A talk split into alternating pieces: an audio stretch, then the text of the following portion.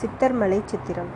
பதினைந்து விதமான அபிநய பார்வைகளிலே சந்தேகமும் அருவருப்பும் தோன்றும் பார்வையை சிவகாமி புத்த பிக்ஷுவின் மேல் ஒரு கணம் செலுத்திவிட்டு ஆயனரை பார்த்து இவர்கள் இத்தனை நேரம் இங்கேதான் இருந்தார்களா? என்று கேட்டாள். ஆம் குழந்தாய் புத்தர் சிலைக்கு பின்னால் ஒளிந்திருந்தார்களா? ஆமாம் ஆனால் இதை குறித்து நீ என்னமோ ஏதோ என்று சந்தேகப்பட வேண்டாம். ஆயனர் மேலே சொல்லுவதற்குள் சிவகாமி புத்த பகவானுடைய சிலைகளை பிரம்மாண்டமாய் செய்வதில் எவ்வளவு உபயோகம் இருக்கிறது என்றாள். அதனாலேதான் மகாயான சித்தாந்தத்தை ஏற்படுத்திய நாகார்ஜுன பிஷ்ணுவை நான் போற்றுகிறேன் என்றார் நாகநந்தி. புத்த மதம் ஸ்தாபிக்கப்பட்டு சில காலம் வரையில் புத்த பகவானுடைய சிலைகள் அமைப்பிலும் சித்திரங்கள் வரை எழுதுவதிலும் தடுக்கப்பட்டிருந்தன. இந்த வரலாறு நடந்த காலத்திற்கு இருநூறு வருஷத்திற்கு முன்னால் நாகார்ஜுன பிக்ஷு என்னும் மகான் தோன்றி மகாயான புத்த சித்தாந்தத்தை ஸ்தாபித்தார். பாரத நாட்டின் வடகோடியில் நாளந்தா எனும் நகரில் பிரசித்தி பெற்று விளங்கிய பௌத்த மடத்தின் தலைவரான நாகார்ஜுனர் தேசமெங்கும் யாத்திரை செய்து வாதப்போர் நடத்தி மகாயான சித்தாந்தத்தை பிரச்சாரம் செய்தார். ஆங்காங்கே சங்கிராமம் என்னும் பெயரால் வழங்கிய பௌத்த மடங்களையும் நிறுவிக்கொண்டு போனார். அத்தகைய சங்கிராமம் ஒன்றை அவர் கிருஷ்ணா நதிக்கரையில் உள்ள ஸ்ரீ பர்வதத்திலும் ஸ்தாபித்தார். அது முதல் ஸ்ரீ பர்வதத்திற்கு நாகார்ஜுன மலை என்ற பெயரும் வழங்கலாயிற்று.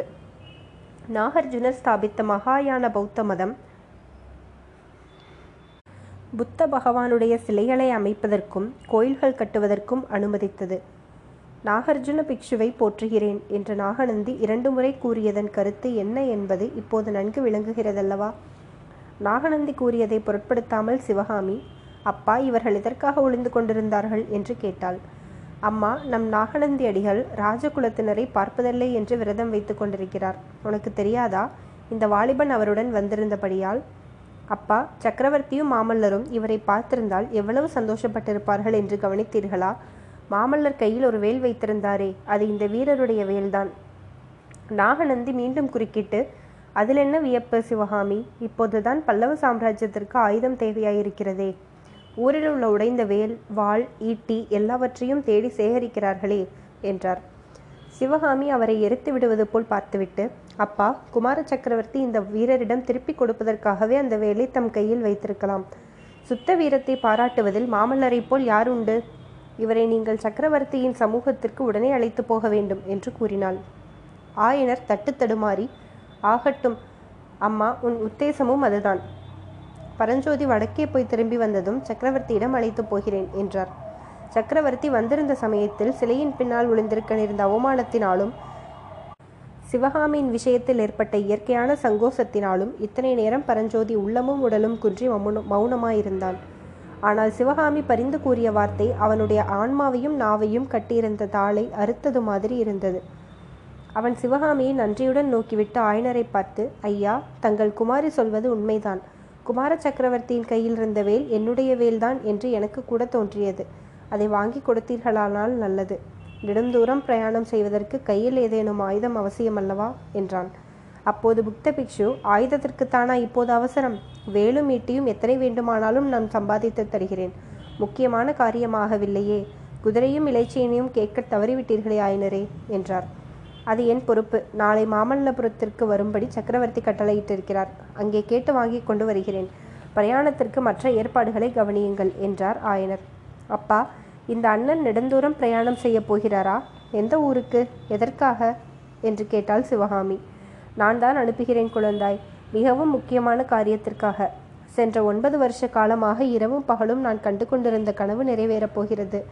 சிவகாமி இந்த உத்தமபுத்திர பிக்ஷுவின் உதவியினால் நிறைவேறப் போகிறது என்று ஆயனர் கூறிய போது அவருடைய மொழிகளில் முன்போலவே ஆர்வமும் பரபரப்பும் பொங்கி ததும்பின. நீங்கள் என்ன கனவு கண்டீர்கள்? அது எப்படி நிறைவேறப் போகிறது? என்று எனக்கு ஒன்றுமே விளங்கவில்லையே என்றாள் சிவகாமி.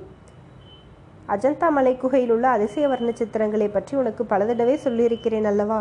ஐநூறு வருஷமாகியும் அழியாத அந்த வர்ண சேர்க்கையின் ரகசியத்தை அறிந்து வருவதற்காகத்தான் இந்த பிள்ளையை என் அருமை நண்பரின் மருமகனை வடக்கே அனுப்பப் போகிறேன். ஐநூறு வருஷத்து வன்மாவது அழியாதிருக்கவாது. எனக்கு நம்பிக்கை இல்லை அப்பா என்று சிவகாமி கூறி சந்தேகமும் அவநம்பிக்கையும் வெளிப்படையாக தோன்றிய பார்வையுடன் பிக்ஷுவை நோக்கினாள்.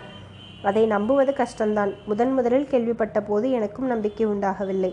ஐநூறு வருஷம் அழியாத வர்ணம் எப்படி இருக்க முடியும் என்றுதான் எண்ணினேன். நானே கண்ணால் பார்த்த பிறகுதான் நம்பிக்கை உண்டாயிற்று என்றார். ஆயனர் இவ்விதம் கூறியதும் புக்த பிக்ஷுவையும் சிவகாமியையும் தங்களுடைய வியப்பை ஏக காலத்தில் தெரிவித்துக் கொண்டார்கள். கண்களால் பார்த்தீர்களா? எப்போது? என்றாள் சிவகாமி. என்னிடம் இத்தனை காலமும் சொல்லவில்லையே. தாங்கள் அஜந்தாவுக்கு போனதுண்டா? என்று பிக்ஷு கேட்டார். இல்லை அஜந்தாவுக்கு போனதில்லை. ஆனால் சித்தர்மலையில் பார்த்தேன். அடிகளே தாங்களும் சித்தர்மலைக்கு போய் வந்ததாக சொன்னீர்களே. அங்கு என்ன என்ன அதிசயங்களை கண்டீர்கள்? என்று ஆயனர் வினவிய போதும் பிக்ஷுவின் முகத்தில் பிரகாசம் உண்டாயிற்று. ஆ தெரிகிறது. சித்தர்மலை குகையில் ஜீன தீர்த்தங்கரர்களின் உருவங்கள் அழியா வர்ணம் கொண்டு எழும்பியிருப்பதைக் கண்டேன். குகையின் வாசற்புறத்தில் இரண்டு அப்சர ஸ்திரீகளின் திவ்ய வடிவங்களை பரத சாஸ்திரத்தில் சொல்லிய இரண்டு அபூர்வ அபிநய தோற்றத்தில் பார்த்தேன்.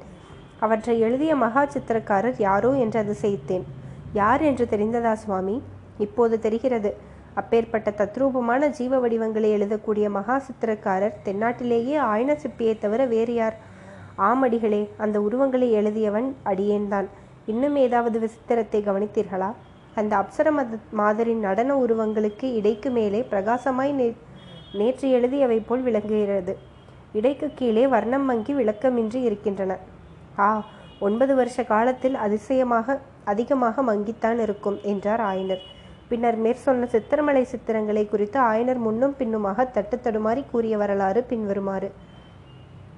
பன்னிரண்டு ஆண்டுகளுக்கு முன்னால் மகேந்திர சக்கரவர்த்தி சமண மதத்தினராயிருந்த காலத்தில் சோழ மண்டலத்திற்கு அவர் பிரயாணம் செய்தபோது ஆயனரையும் கூட அழைத்து போயிருந்தார்.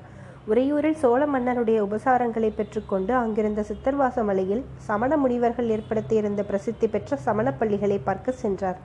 அந்த குகை பள்ளியில் தீட்டியிருந்த வர்ண சித்திரங்களைக் கண்டு சக்கரவர்த்தியும் ஆயனரும் அதிசயித்தனர். சித்தர்மலை பள்ளியில் மேற்படி ஓவியங்களை தீட்டிய முனிவர் அச்சமயம் அங்கே வாசம் செய்து கொண்டிருந்தார். அந்த சித்திரங்கள் ஆயிரம் வருஷம் ஆனாலும் அழியாதவை என்று முனிவர் கூறியதையும் சக்கரவர்த்தியும் ஆயனரும் நம்பவில்லை.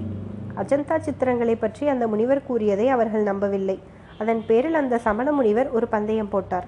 அந்த கோவிலின் வாசலில் ஆயனர் இரண்டு அப்சர மாதிரி நடன தோற்றங்களை எழுத வேண்டும் என்றும் மேற்பாதி உருவங்களை தாம் குலைந்து கொடுக்கும் வர்ணங்களைக் கொண்டும் இடைக்கு கீழே ஆயனரின் சொந்த வர்ணங்களைக் கொண்டும் எழுத வேண்டும் என்றும் மூன்று வருஷம் கழித்து மீண்டும் வந்து பார்த்து தாம் கூறுவது உண்மை என்றும் நிச்சயிக்கப்பட்டால் ஆயனர் சமண மதத்தை ஒப்புக்கொள்ள வேண்டும் என்றும் முனிவர் பந்தயத்திற்கு நிபந்தனை விதித்தார். அப்படி ஒப்புக்கொண்டால் மேற்படி வர்ணச்சேர்க்கையின் ரகசியத்தை சொல்லிக் கொடுப்பதாகவும் கூறினார். நிபந்தனை ஒப்புக்கொண்ட ஆயனர் மேற்சொன்ன இருவகை வர்ணங்களையும் உபயோகித்து அப்சரமாதர சித்திரங்களை எழுதினார். மூன்று வருஷத்திற்கு பிற்பாடு சித்தர்மலைக்கு மறுபடியும் போய் பார்த்தபோது ஆயனர் தீட்டிய நடன உருவங்களின் மேற்பகுதிகள் அன்று எழுதியவை போல் வர்ணம் மங்காமல் விளங்கின. கீழ்ப்பகுதிகள் பெரிதும் மங்கி போயிருந்தன. இதனால் பெரிதும் அதிசயமடைந்த ஆயினர் நிபந்தனைப்படி சமண மதத்தை தழுவி அந்த ரகசியத்தை அறிந்து கொள்ள சித்தமாயிருந்தார். ஆனால் நிர் நிபந்தனை விதித்த சமண ஓவியர் அப்போது அங்கு இல்லை. சக்கரவர்த்தி சைவரானது பற்றி கோபம் கொண்டு பல்லவ சாம்ராஜ்யத்திலிருந்து போய்விட்டே அநேக சமண முனிவர்களைப் போல் அவரும் போய்விட்டார். ஆனால் அந்த அழியாத வர்ணச்சேர்க்கையின் ரகசியத்தை அறிந்து கொள்வதில் ஆயனருக்கு அன்று ஏற்பட்ட ஆவல் இன்று வரையில் வளர்ந்து கொண்டே இருந்தது. மேற்படி வரலாறை கேட்டுக்கொண்டிருந்த புக்த பிக்ஷு முடிவில் ஆயனரே கவலை வேண்டாம். உங்களுடைய ஆவல் நிறைவேறும் காலம் நெருங்கிவிட்டது. பரஞ்சோதிக்கு நீங்கள் குதிரையும் பிரயாண அனுமதியும் வாங்கி கொடுப்பதுதான் தாமதம். வெகு சீக்கிரத்தில் உங்கள் மனோரதம் நிறைவேறும் என்றார். பரஞ்சோதியும் மிக்க உற்சாகத்துடன் ஆமையா தங்களுடைய மனோரதம் என்னால் நிறைவேறுவதாயிருந்தால் அது என்னுடைய பாக்கியம்தான்.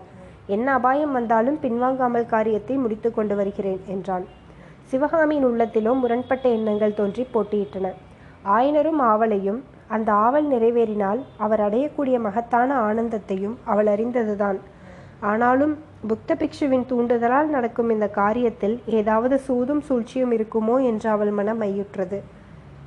ஆகவே பரஞ்சோதியை தனியாக பார்த்து எச்சரிக்கை செய்ய வேண்டும் என்று அவள் தனக்குள்ளேயே தீர்மானித்து கொண்டாள்.